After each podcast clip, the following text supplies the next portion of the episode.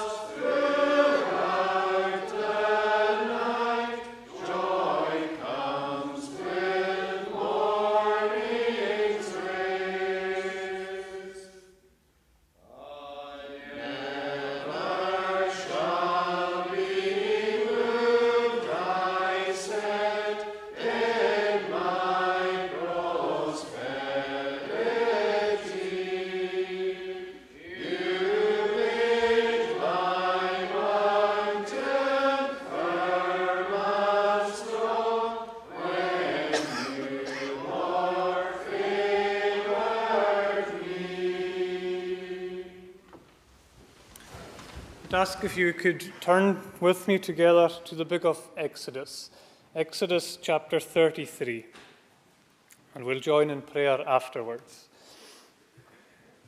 Exodus chapter 33.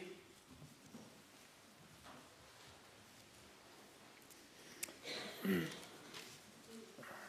I want to just read a short passage from, from verse mark 3 and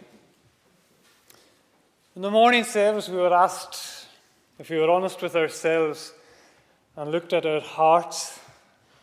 We were, the question was put to us which one of our hearts does not need changed? And what I want us to look at tonight is look at the people of Israel and look at the heart they had in building the first temple, tabernacle. Sorry. And in order to really grasp what heart they had, uh, we, we need to look back and look at the stages to their own preparation. They were a people who were far from perfect, as we know, and they were ones who so easily built the golden calf. They were people that angered Moses and they angered God. And there were people that was said to them, You have sinned a great sin. So, with, with that in mind, let us read from verse 3. And I want you to do so to note God's reaction to their sin and their own reaction to their sin. This is the Lord's word to Moses Go up to a land flowing with milk and honey, but I will not go up among you, lest I consume you on the way, for you are a stiff necked people. When the people heard this disastrous word, they mourned, and no one put on his ornaments. For the Lord had said to Moses, Say to the people of Israel, You are a stiff necked people. If for a single moment I should go up among you, I would consume you. So now take off your ornaments, that I may know what to do with you. Therefore, the people of Israel stripped themselves of their ornaments from Mount Horeb onwards. Now, Moses used to take the tent and pitch it outside the camp, far off from the camp, and he called it the tent of meeting.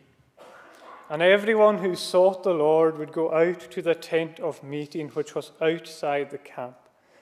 Whenever Moses went out to the tent, all the people would rise up, and each would stand at his tent door and watch Moses until he had gone out into the tent. When Moses entered the tent, the pillar of cloud would descend and stand at the entrance of the tent, and the Lord would speak with Moses. And when the people saw the pillar of cloud standing at the entrance of the tent, all the people would rise up and worship each at his tent door. Thus the Lord used to speak to Moses face to face, as a man speaks to his friend. When Moses turned again into the camp, his assistant Joshua the son of Nun, a young man, would not depart from the tent. Amen. May the reading of God's word be blessed to us, and let us turn our hearts to God in prayer. Let us pray. Our Father in heaven, we ask that you we would have stilled hearts as we come before you this evening. Lord, we are people when we look at the children of Israel, find so many similarities. And when we look at our heart, we know the deceit that is in it and how prone we are to wander from your ways and your word. And Lord, may we confess these things tonight. May we be like the people who would stand at the door of their tent and know the sin that we had sinned a great sin and call upon the one that would go for us. In our case, it is Christ. Lord, we ask that you would be the one to go for us and that you would be the one that would intercede for us before God because we cannot approach God ourselves. We are filthy and stained. We are full of sin. But in the light of Christ, we can approach you, God, because He has taken that sin away from us. And it is only through Him that we can receive life in the true sense of the word and to know life. And so, Lord, we draw near to you. May each of us in our hearts meditate upon you and forget what lies in our own lives, what is within the tent of our lives, but cast our eyes to you, O God. You are the one that can save us from our sins. You are the one that would consume us otherwise. Lord, may these things be a reality to us. May we know the sin that is harbored within our hearts. And that may we know of the freedom that can be found in Christ Jesus. So, Lord, we pray that your Spirit would be with us, guiding our minds and thoughts as we come to your word and ponder over it. We pray that we would be free from distraction. And Lord, we ask that you would be with all efforts that are made this evening in sharing the gospel message. May it go with power throughout our land. May it not return unto you void. May you water these seeds that are sown with faithfulness week after week. May they take root and grow within the hearts of the believers, the hearts of your people. Lord, we do not know where the Spirit comes or where it should go. And in many ways, your ways are mysterious to us. We do not understand you. And sometimes we are prone to understand things ourselves and in our own ways. Keep us from doing this, O Lord. But let us be guided by your word. Let us be people that are faithful to your word. And every day, and even in the difficulties of these things, that when the world and the things of the world press upon us, that we would not uh, put the simple reading and praying to you behind us. Let that be a priority to us as we devote ourselves to you morning and evening. As we find guidance from you morning and evening, and that we have and give you thanks as we do so.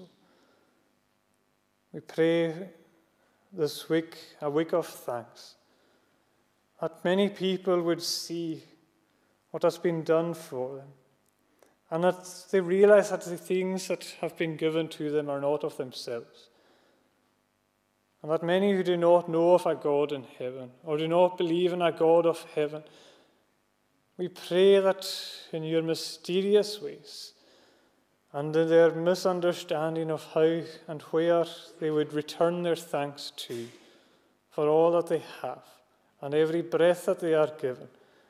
Lord, give them understanding that it is all from your hand, and that they may seek to reason their lives in the light of God. Lord, we pray this evening for all people that are gathered here in person and online. And we pray that you would meet us at the point of our need. We are people of varied circumstances and situations. But Lord, you are one that knows the hairs on our heads. And you are the one that knows how to direct us in the best of ways. You are the greatest comforter of broken hearts. And so, Lord, we pray that we would commit each other in prayer to you. Let us be mindful of one another, having a concern for one another, that we would bear one another's burdens, and that we would work with one another for the upbuilding of your name and your kingdom.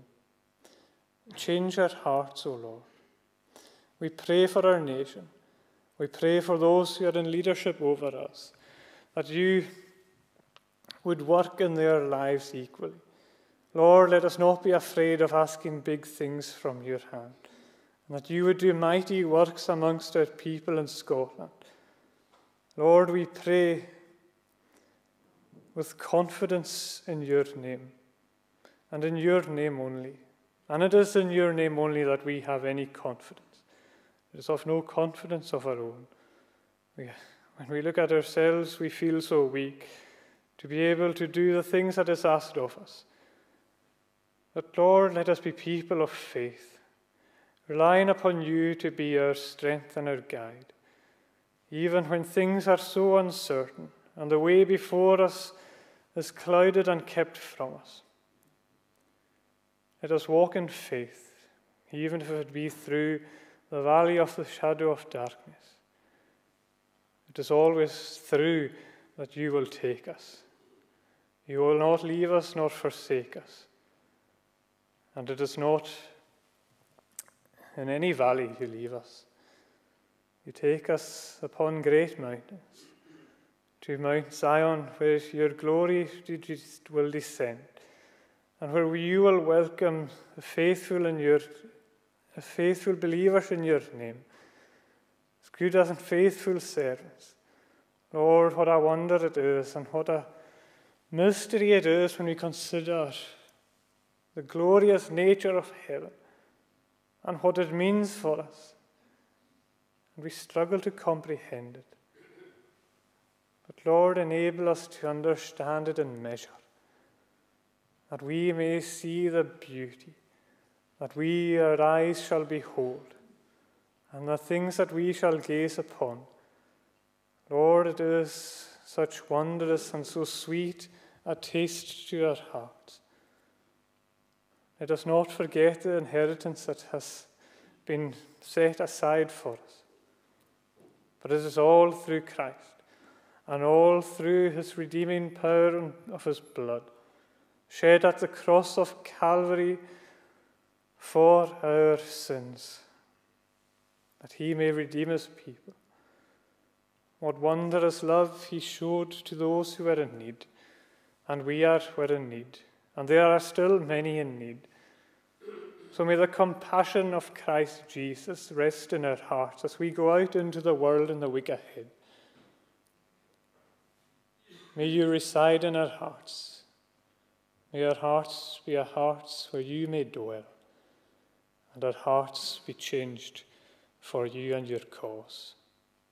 May all these things be, we ask and bring to you in your name. Be with us, we ask. Open our minds to understand your word. Guide our thoughts and fill us with your power and your spirit and your nourishment. All these things. In the name of Christ we ask. Amen. If I could ask you to turn to Exodus chapter 35 now. Exodus chapter 35, and we read this chapter. This is where the people of Israel begin to build the tabernacle and the order that has been given to them from Moses. So, as we read through this passage, take note of the heart that the people now have. Let us read God's word. Exodus 35. Moses assembled all the congregation of the people of Israel and said to them, These are the things that the Lord has commanded you to do. For six days' work shall be done. But on the seventh day you shall have a Sabbath of solemn rest, holy to the Lord. Whoever does any work on it shall be put to death. You shall kindle no fire in all your dwelling places on the Sabbath day. Moses said to all the congregation of the people of Israel, This is the thing that the Lord has commanded. Take from among you a contribution to the Lord. Whoever is of a generous heart, let him bring the Lord's contribution gold, silver, and bronze, blue and purples, and scarlet yarns, and fine twined linen, goat's hair, tanned rammed skins of goat, and goat Acacia wood, oil for the light, spices for the anointing oil, and of the fragrant incense, and onyx stones, and stones for setting for the ephod and for the breastpiece. Let every skilful craftsman among you come and make all that the Lord has commanded the tabernacle, its tents, its covering, its hooks, and its frames, its bars, its pillars, its bases, the ark with its poles, the mercy seat, and the veil of the screen, the table with its poles and all its utensils, and the bread of the presence, the lampstand also, for the light with its utensils and its lamps, and the oil for the light, and the altar for incense, with its poles, and the anointing oil, and the fragrant incense, and the screen for the door, and the door of the tabernacle, the altar of burnt offering, with its grating of bronze, and its poles, and all its utensils, the basin and its stand, the hangings of the court, its pillars and its bases, and the screen of the gate of the court, the pegs of the tabernacle, the pegs of the court, and their cords, the finely worked garments for ministering in the holy place, the holy garments of Aaron the priest, and the garments of his sons for their service as priests. Then all the congregation of the people of Israel departed from the presence of Moses, and they came, everyone whose heart stirred him, and everyone whose spirit moved him, and brought the Lord's contribution to be used for the tent of meeting, and for all its service, and for the holy garments. So they came, both men and women, all who were of a willing heart brought brooches and earrings, and signet rings and armlets, all sorts of gold objects, every man dedicating an offering of gold to the Lord. And everyone who possessed blue or purple or scarlet yarns, or fine linen, or goat's hair, or tanned ram's skins, or goat skins, brought them. Everyone who could make a contribution of silver or bronze, brought it as the Lord's contribution. And everyone who possessed acacia wood of any use in the use in the work brought it. And every skilful woman spun with her hands, and they all brought what they had spun in blue and purple and scarlet yarns, and fine twined linen. All the people whose hearts stirred them to use their skill spun the goat's hair and the leaders brought onyx stones and stones to be set for the ephod and the breastpiece, and the spices and oil for the light, and for the anointing oil, and for the fragrant incense. All the men and women, the people of Israel, whose heart moved them to bring anything for the work that the Lord had commanded by Moses to be done, brought it as a free will offering to the Lord. Then Moses said to the people of Israel, See, the Lord has called by name Bezalel, the son of Uri, the son of Hur, from the tribe of Judah.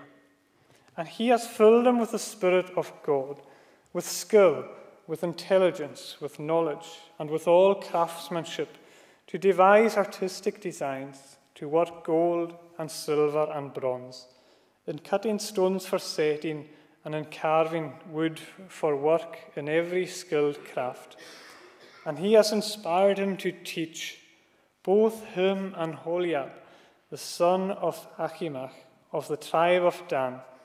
He has filled them with skill to do every sort of work done by an engraver or by a designer or by an embroiderer in blue and purple scarlet yarns and fine twined linen, or by a weaver, by any sort of workman or skilled designer. Bezalel and Oliab and every craftsman in whom the Lord had put skill and intelligence to know how to do any work in the construction of the sanctuary shall work in accordance with all that the Lord has commanded. May the reading of God's word be a blessing to each of us. May we continue in praise by singing in Psalm 30 again of the Sing Psalms. Following on from where we left off, Sing Psalms, Psalm 30. Midway through verse mark 7. But when you hid your face from me, my heart was terrified. To you, O Lord, I called aloud for mercy, Lord, I cried. What gain will my destruction bring if I descend to death? Will dust proclaim your faithfulness or praise you with its breath? Hear as I cry, O Lord my God, and listen to my plea. Come to my aid in my distress. Have mercy, Lord, on me. You turned my wailing into dance. No longer was I sad. My sackcloth gone, you gave me clothes of joy, and I was glad. Therefore, my heart will sing to you and never cease to praise. To you, to your great name, O Lord my God, I will give thanks always. Let us stand together and sing to God's praise. But when you hid your face from me, my heart was terrified.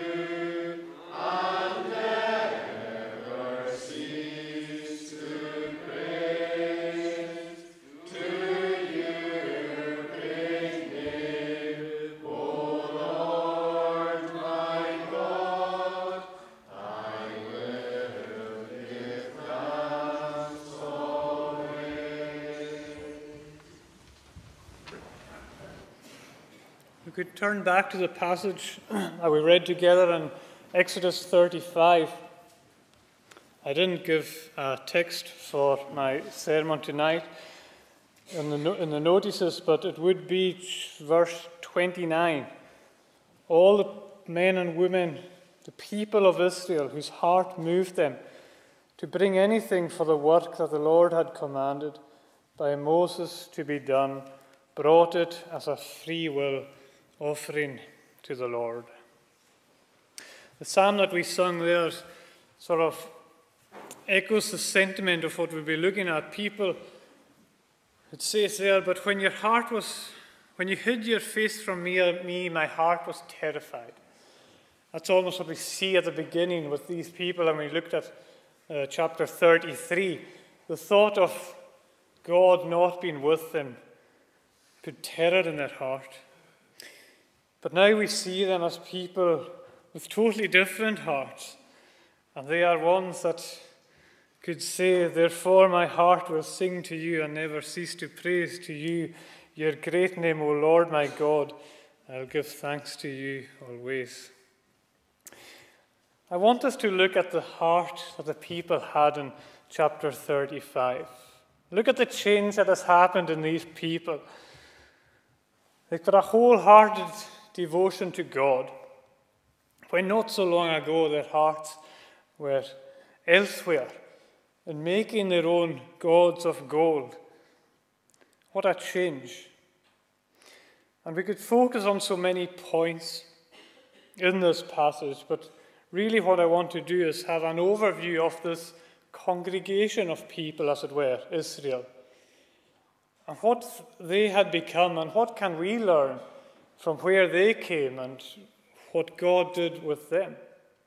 And uh, in doing that, we'll, we'll learn about the character of God also. Now, if you had to decide, or if you had decided to build yourself a new home, you would not just go ahead and, and do whatever you felt like. You, would, you wouldn't just make it up as you would go along, using what you would find as you went. To do it effectively, you would need, you would need to have a plan. You would need to work out what you wanted to begin with. You would need to work out what materials you would require. You would need to arrange men capable of the work. And you would need to also adhere to certain requirements and certain laws. And, the, and the, when the plans are all done, the right time comes when you can start building. And this is, in a sense, what we have here in the passage. The plans have been given to Moses. When Moses was up on Mount Sinai, receiving the commandments of God and all these plans God had for the tabernacle, the people at the base thought Moses had died. And they started uh, doing it their own way and making their own gods. God had given various laws on that mountain. And God had said to Moses that he wanted them to build him a home basically on earth. He said to Moses, Let them make me a sanctuary that I may dwell in their midst. And isn't it so strange that God said this while the hearts of the people were in such so distracted in so many different ways. And they were beginning to form this other gods. And it's a reminder to us that, you know, we are the people and we do not know God's ways, nor understand how God works. But we are called to be faithful. So the plans are there. Moses had the plans, and the people had gone off course. And I suppose what we have here in chapter 35 is, is Moses delivering these plans to the people. You could maybe compare it to a, a contractor being handed plans to, to form this new building. Moses stands in front of the people the congregation of Israel and saying, This is what the Lord has commanded. Relaying all the information he had received on Mount Sinai. And the commands there come down to verse 19 in the passage. And then from verse 20 in the passage, that is the people then going forth to work. You can see it clearly there in the congregation of the people of Israel in verse 20 departed from the presence of Moses. They got their instructions and they obeyed that instruction. So, in looking at these people, I want us to look at the hearts of them and beginning with the heart of reverence they had to this God. And what is the first thing that God commands them to do in this passage? Regarding this tabernacle. You may think, well, in verse 4, Moses said to the congregation of Israel, This is the thing that the Lord has commanded. But it is not from verse 4 where the command and directions and his plans come from. It's from verse 1. Moses assembled all the congregation of the people of Israel and said to them, these are the things that the Lord has commanded you to do. For six days' work shall be done, and on the seventh day you shall have a Sabbath of solemn rest, holy to the Lord. Whoever does any work on it shall be put to death. You shall kindle no fire in your dwelling places on the Sabbath day. The first thing in their instruction was to keep the Sabbath day. This was the most important thing that God commanded them to do. A day where you can rest, and it would be solemn rest because it is a day that is holy to the Lord. This was also emphasized when Moses was up the mountain receiving all these instructions and plans. God emphasized this to Moses that the people would remember the Sabbath day, and so Moses delivers this instruction to them. And you think, well, would the children of Israel, would they not have kept the Sabbath day anyway? Why, why does this need to be hammered home to the people in relation to the tabernacle? Why has this been emphasized so much? Well, when you think about it, it's, it's quite simple, really. Why did God say this? God's telling them to make this new building for Him. And I believe, as we may see in our own hearts, what we would do is we would, we would reason that, you know, Sabbath keeping is difficult. We all must admit that. And there are so many distractions that come to us to, to take us away from our private devotions or reading. It is hard to keep the Sabbath. And I believe what the people would have done is as we would have reasoned within our hearts, is that they too would have reasoned that this is the work of God to build this tabernacle. This is for Him. This is where His glory will dwell. This is where we will worship God. Surely it is okay to do His work on His day. Kind of makes sense in, in our head. It is you may hear people say, like, it is part of my worship to God to do things that they do. And they would say it is part of our worship to God to build this building that we have been commanded to build by God. But God said, No, do not do any work, physical work, in this manner on this day. There are six days for this. And it says that anyone who would light a fire would be put to death. Such was the severity of breaking this commandment and how serious it was in the eyes of God. But now, in lighting a fire, it, it's not, I can't see uh, God saying, in order to light a fire you must not light a fire.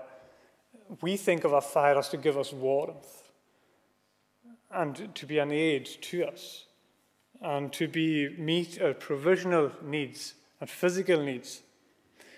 I can't see it being in that light that it has been mentioned. But these were people who were called to build. And so there's a lot of forging of metals having to be done here. So God is saying, do not light a fire to carry that work on. They shall be put to death. It's solemn this day, the Sabbath. God is telling them to keep it. It is for your spiritual good. It is for your spiritual edification to come and give your minds to God and to have an intent separation from the things that are unnecessary. You know, we need to be careful of the Sabbath day. God showed his love for the Sabbath day and how he wished us to keep it. We must be careful that we keep it and not to do work that is for our convenience in order to give us more time through the week. It is not a day uh, which we should be distracted by doing other things. It's not a day where we should be doing our own business on that day. And maybe even if these things are in relation to the church, we are to honour God on that day and to worship God on that day and to be spiritually edified on that day. What the passage here says God is saying to the people, do not build my church physically in a way that is not necessary on the Sabbath day. And note the heart of the people. Nobody opposed this command to keep the Sabbath day. And I didn't see any record when I went through this of any member disregarding this command or not honoring this command. Why? Such was their heart for the God that did not consume them. John 14 says, If you love me, you will keep my commandments. That was the heart of the people. They had a heart to obey, but they also had a heart to give in this passage. We can see at verse 4 there, they were commanded to give. This is the thing that the Lord has commanded. Take from among you a contribution to the Lord. Whoever is of a generous heart, let him bring the Lord's contribution. There was a material giving in all that they gave. It was a required giving. And you can see that they are all items of worth gold, silver, bronze, blue, purple, scarlet yarns, fine twine, linen. It's hard. It's hard for us to put a value on these things in our light. Gold, silver, bronze, yes, and everything else is hard for us to value at what cost it was to them. But they were people in the wilderness, and anything like this, I imagine, would have been of great cost to them. Precious items. And you can see, like, anything that they had been given from the land of Egypt would have been their inheritance when they came into this new land to secure their future well being when they came to Canaan. But they didn't hold on to it with their hearts. They responded by going and getting these things. The response comes in verse 20. They departed from the presence of Moses after he had been given them their instructions.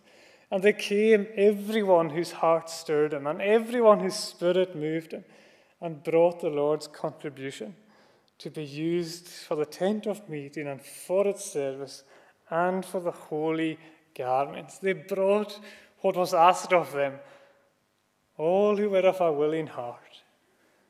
And it says that everyone brought gold to God in verse 22 at the latter part of verse 22 every man dedicating an offering of gold to the, to the Lord. Everyone gave of the most valuable thing that they had for the building that God had commanded them to build. They brought so much and they were so willing to give of their material possessions. Why? Because their heart was not embroiled in these possessions. Their heart was not holding to these things of the world. Their heart was holding on to God. And all that they had possessed, in a sense, was only held in their hands. And they were so ready to give them away when God asked them to put their hands to work. The section from verse 20 down to verse 29 the word brought is in there eight times of all the things described, and a further once where it mentions bring. They brought an abundant quantity of all these things so valuable. And it wasn't that they brought leftovers, it wasn't what they could spare, it was a great, costly devotion that they brought for God. Their material giving was actually so great that in verse in chapter 36 Moses had to tell them to stop giving. We have enough to build this tabernacle. Imagine if our church leaders told us that, well, we've got enough money. You can stop giving now. Imagine if we were giving so much that that was the case. I can't imagine it. But all that they gave materially There's more. They gave of themselves. Yeah, you may have tried to organize an event or tried to organize various, um, whatever it is, clubs or meetings or anything like that. And the problem is not always lack of material things. Quite often you receive the material things easier than you receive the willingness of the people.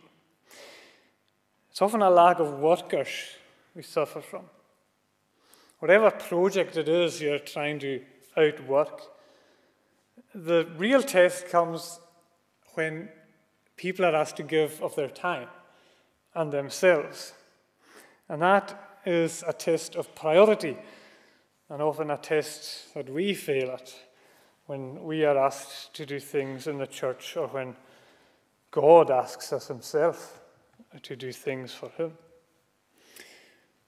And there's maybe nothing more evident of the heart that we have for God than what we give to Him, not just materially, but of ourselves. Because the value we place on God will reflect the value of our giving. And all that the people give in the passage, it made the work easy.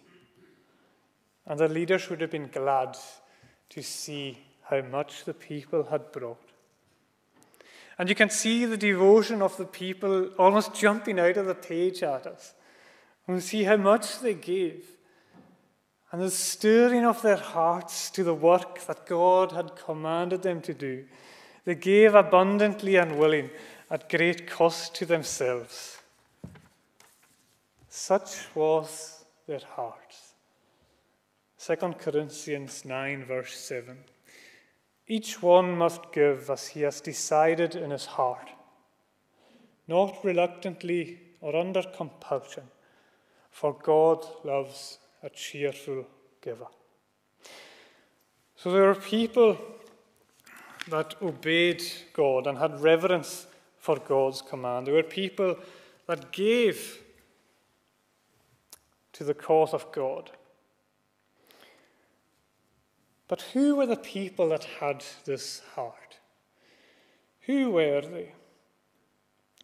When you think of the people, it's, it's funny that God would ask people that uh, are so sinful to build his dwelling place. People that he would consume if he was in their presence because of their sin. People that he called stiff necked. Yet it is through these men that God has always worked. It is often the way he chooses to work through people and through certain men. This is the way he operates. E.M. Bounds, in one of his books, says that the Bible reveals the necessity of men and his dependence upon them as a channel through which to exert his power upon the world. God is always, in the book, he also says, God is always looking for better men. God is always looking for better men. Who of the men and women contributed in the passage? Who had this heart? It seemed everyone. All did. And it makes specific descriptions about these people. The people in general, they were stirred in heart, they were moved in spirit all who were of a willing heart,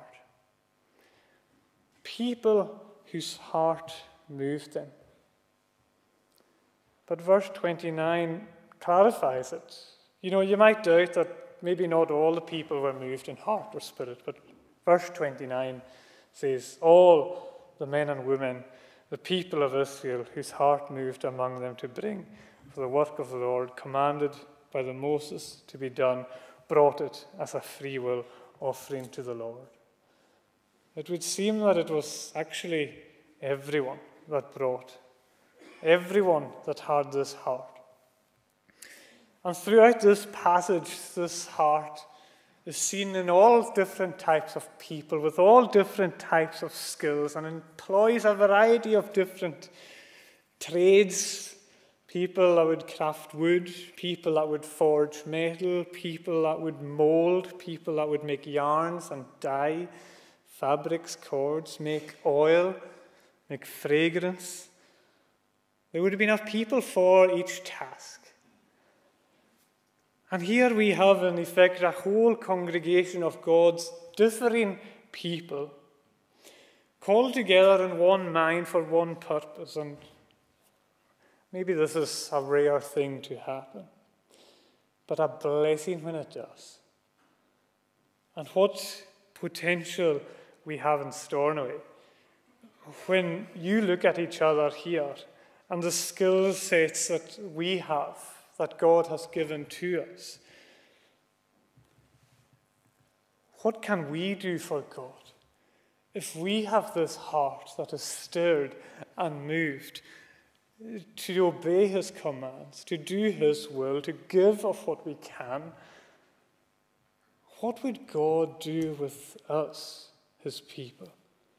And maybe you can, maybe you struggle to identify any sort of work that you can do for God. But pray about it. Maybe try something that takes your interest, or maybe try things that don't take your interest. God may surprise you. Help anybody that is in need. Because in His church, uh, you can be sure that He has, he has a work for you. And He has a work that is suited to you. And it is a work that will be for His glory.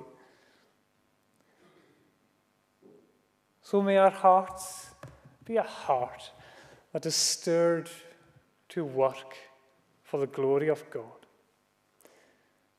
And note also in the passage that it is not a few people that are mentioned. It is not a few people that do the work or do everything. It is a complete congregational effort to do the work of God. But of all the people that are here and the generalizations that we make of the whole congregation, there are people also that are specifically named. And you'll see that in verse 30 and 34. Then Moses said to the people of Israel, See, the Lord has called by name Bezalel the son of Uri. And in 34, both him and Oliab, the son of Ahisamach. He has filled them with the skill to do every sort of work. These two men, named by God to carry out his work. And I, I wonder who these men were. You know, who were these men in their character? Would they have been confident craftsmen? Would they have been boastful craftsmen? I, I can't see it. I can't even see it that they would have been people that Israel would have picked out of all the men. And the only reason I'm saying that is because God had to name them. God named these men. God had to make it clear who these men were to be to lead the people. Maybe there were people that didn't want the job specifically, but when God asks you by name, what can you say?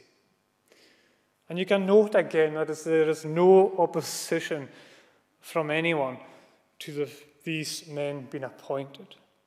There seems to be a unified recognition in the church to these people. These were craftsmen that the others were willing to be under and willing to be led by. Not men who commended themselves, but men who are commended by God. 2 Corinthians verse 10. But these men were not sure why they were picked by God. But we are told that they were filled with the Spirit of God. And they were people that were inspired to teach in verse 34.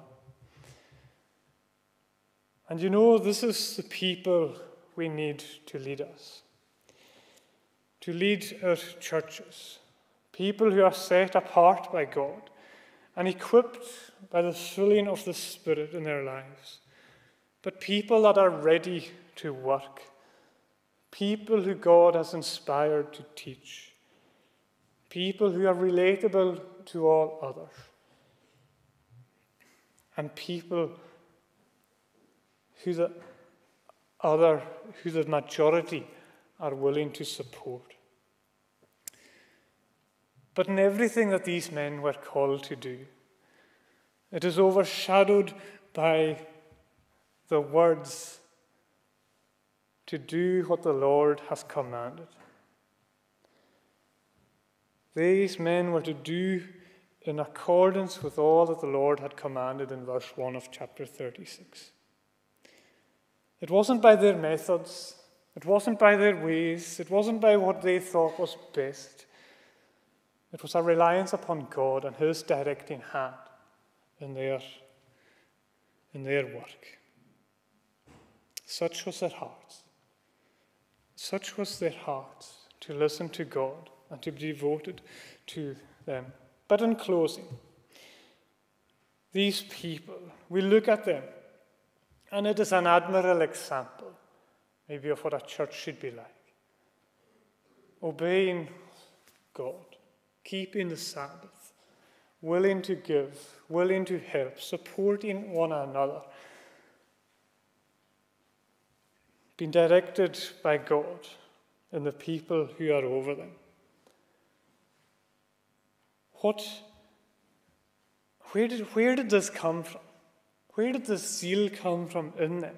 In this example that we have here, and can we have this same zeal to work for God in such a way? And that's why I read what I read in chapter 33. To understand where the people had this zeal and where this came from.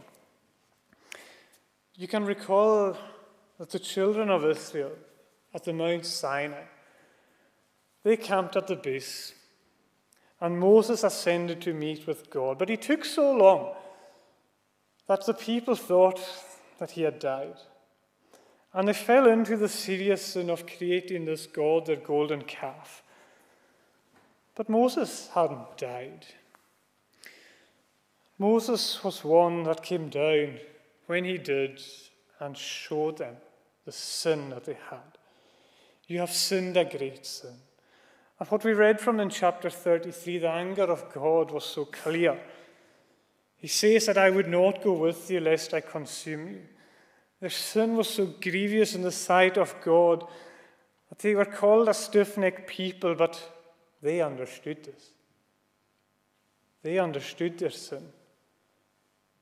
It says they mourned over, they grieved over their sins in their hearts. They needed to restore God's favor, otherwise, He would consume them. And when their representative Moses went to this tent to meet with God, they would stand outside their tents, watching this man with all reverence and fear, not knowing what God would do, but they bowed and worshipped. They bowed and worshipped, realizing their need of forgiveness of their sins. I believe this is why they had a godly heart to do this work. Beginning with the grief of their sin and making this other God, and not relying or trusting in God, the Lord God,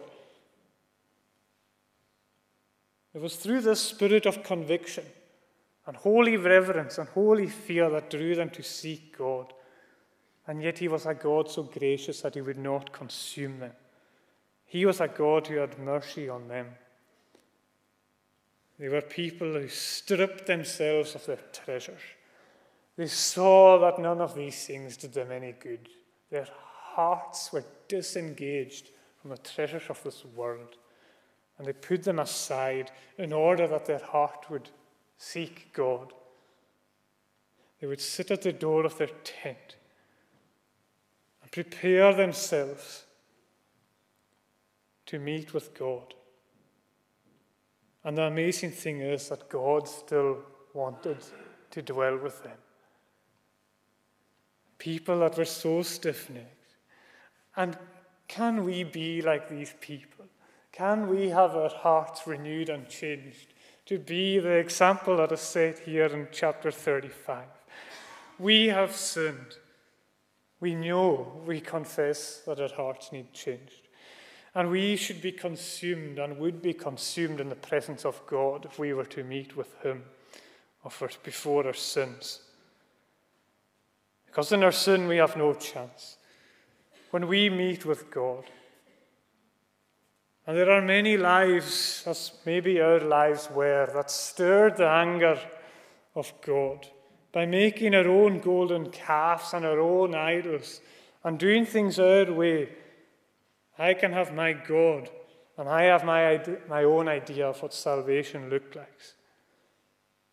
And maybe you did this before you were converted. And there are men still doing this out there.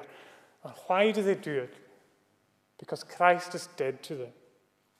Christ is dead to them, just like the people thought Moses had died. They sought after other things and other gods, but Jesus is not dead.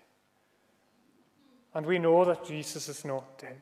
He has come down that mountain to meet with us, and He reveals to us the sins and foolishness of our hearts before God the foolishness of our ways, and the state of our sin before an almighty God.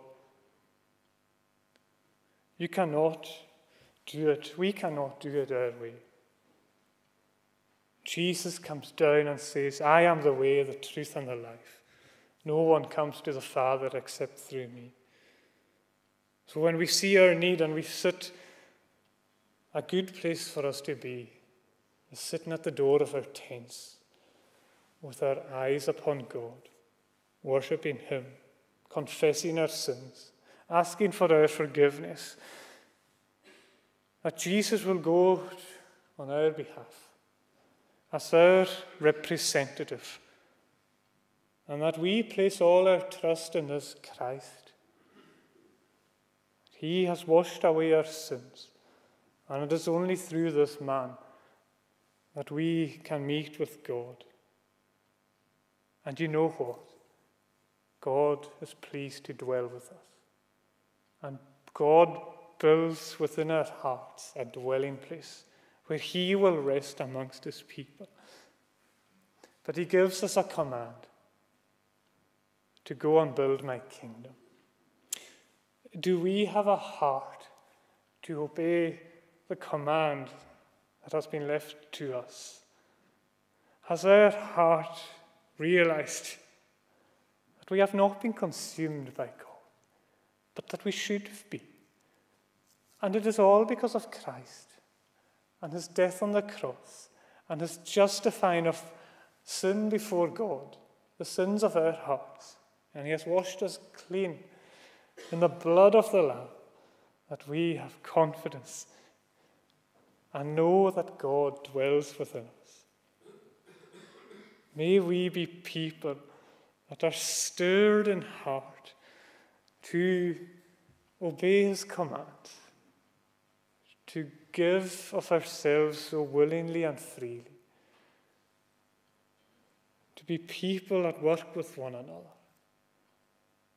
and to be people that realize that it is all through Christ, and it is all through that man that has saved us.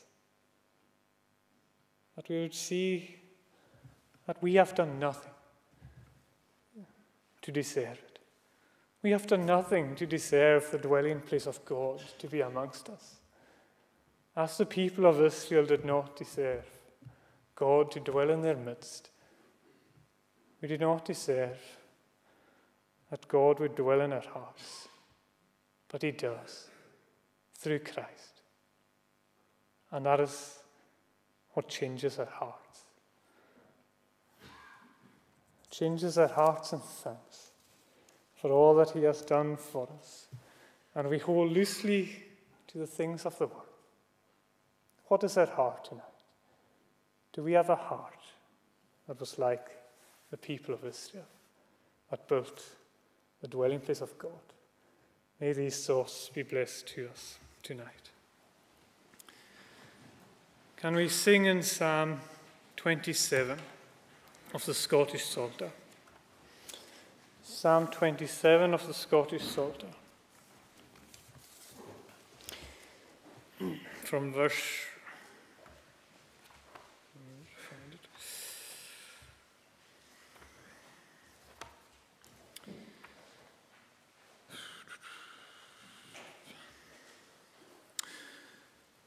Psalm 27 of the Scottish Psalter. We'll sing from verse marked 4b, halfway through verse 4, that I, the beauty of the Lord, behold and, and behold me and admire, and that I in his holy place may reverently inquire, down to end of verse mark 6. Therefore unto his tabernacle I'll sacrifices bring of joyfulness I'll sing ye I, to God will praises sing. Let stand together and lift our hearts in praise to God, that I, the beauty of the Lord, behold me and admire.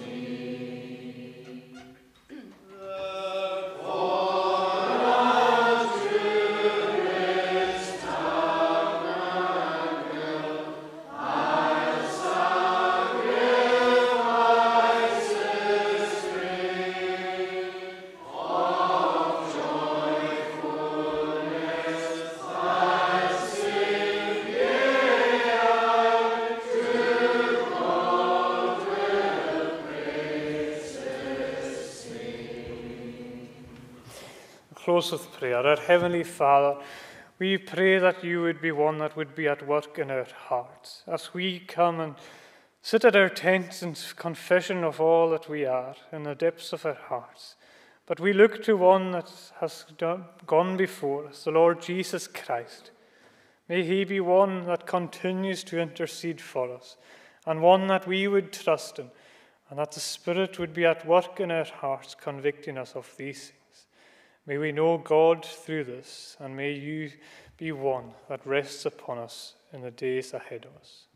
Be with us, we pray. All these things we ask in the name of the Lord Jesus Christ. Amen.